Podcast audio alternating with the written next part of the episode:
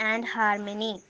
Once upon a time, in a very thick forest, there lived many animals, birds, snakes, and insects. They all lived together happily.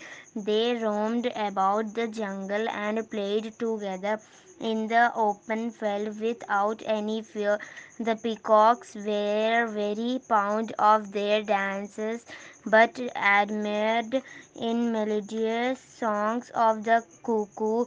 Uh, the elephant, elephants enjoyed watching the fish swimming in the pool. The pythons, which were blessed, blessed with long bodies, spoke well of the fine fur of the flat footed rabbits, which tiny ants, which were always busy, tickled the dark buffaloes. They often held musical evenings in a large open field. The elephant and the deer danced, they, the mynas and the parrots sang, the tiger and the bear excite, exhibited gymnastics. They called the moon and his friend the stars to be the guests for honor at their musical evening. One day a jackal created the forest. He was dirty, dangerous, and very cunning too. He told the elephants, "You are the biggest animal animals in the forest. Why do you want to play with the squirrels and the rabbits?" He poisoned the minds of the peacocks, saying, You are the loveliest birds in the forest. Why do you want to praise the mynas? The jackal then appreciated the deer and whispered that the tiger was waiting for a chance to kill them. Gradually, all the animals began suspecting one another. Earlier, they had lived together, slept together, and roamed around the forest together. Now, they started to put up boundaries and build fences around their properties.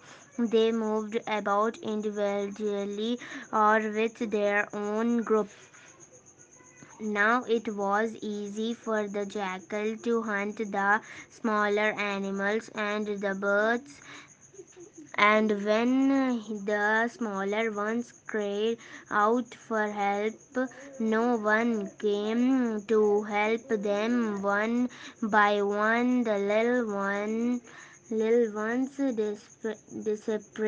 The forest slept as the animals were afraid. There were no more musical evenings. The moon was sad. He cried. The moon thought for a while and decided to come down among the animals and the birds as a sadhu.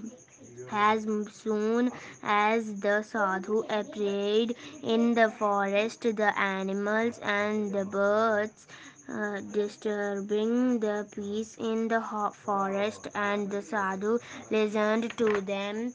The sadhu brought together the lions and the rabbits for a common meal.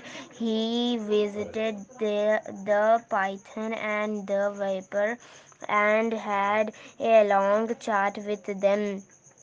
He advised he advised the eagle not to attack the little chick that had lost their mother. The sadhu accom- accompanied the tiger and the wild bear to the nearest market. He played with the bulbul, the owl, and the monkeys. But the jackal was very angry with what the sadhu was doing. He did not want the animals to live in peace and harmony, so he was waiting for an opportunity opportunity to attack the sadhu. On one day, the animals, insects, and birds help, held an emergency meeting and they unanimously decided to operate the sadhu and pleaded with him to kill the jackal. The Sadhu said, I will not kill the jackal but help you in a different way.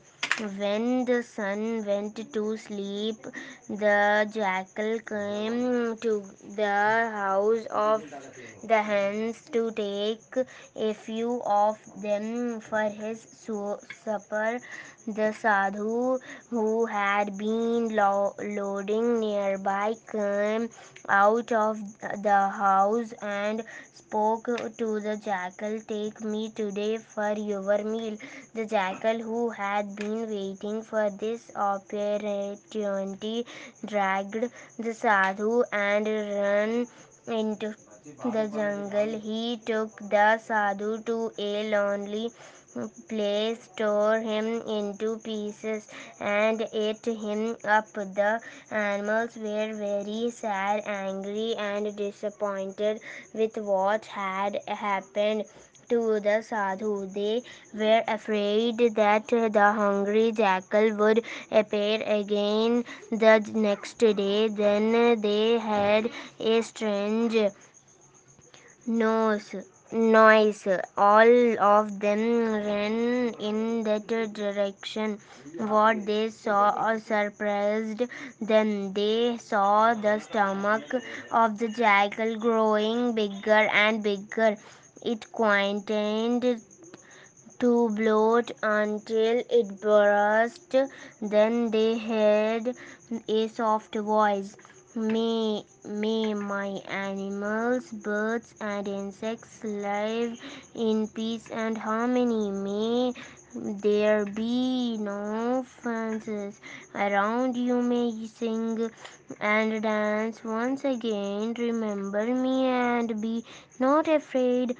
When they looked up at the sky they saw the moon shining brilliant, brilliantly, spreading milky brightness over the earth. The animals once again started to roam, sing, and sleep in peace. They broke down the fences which they had built. They invi- invited the moon and the stars for their culture evenings.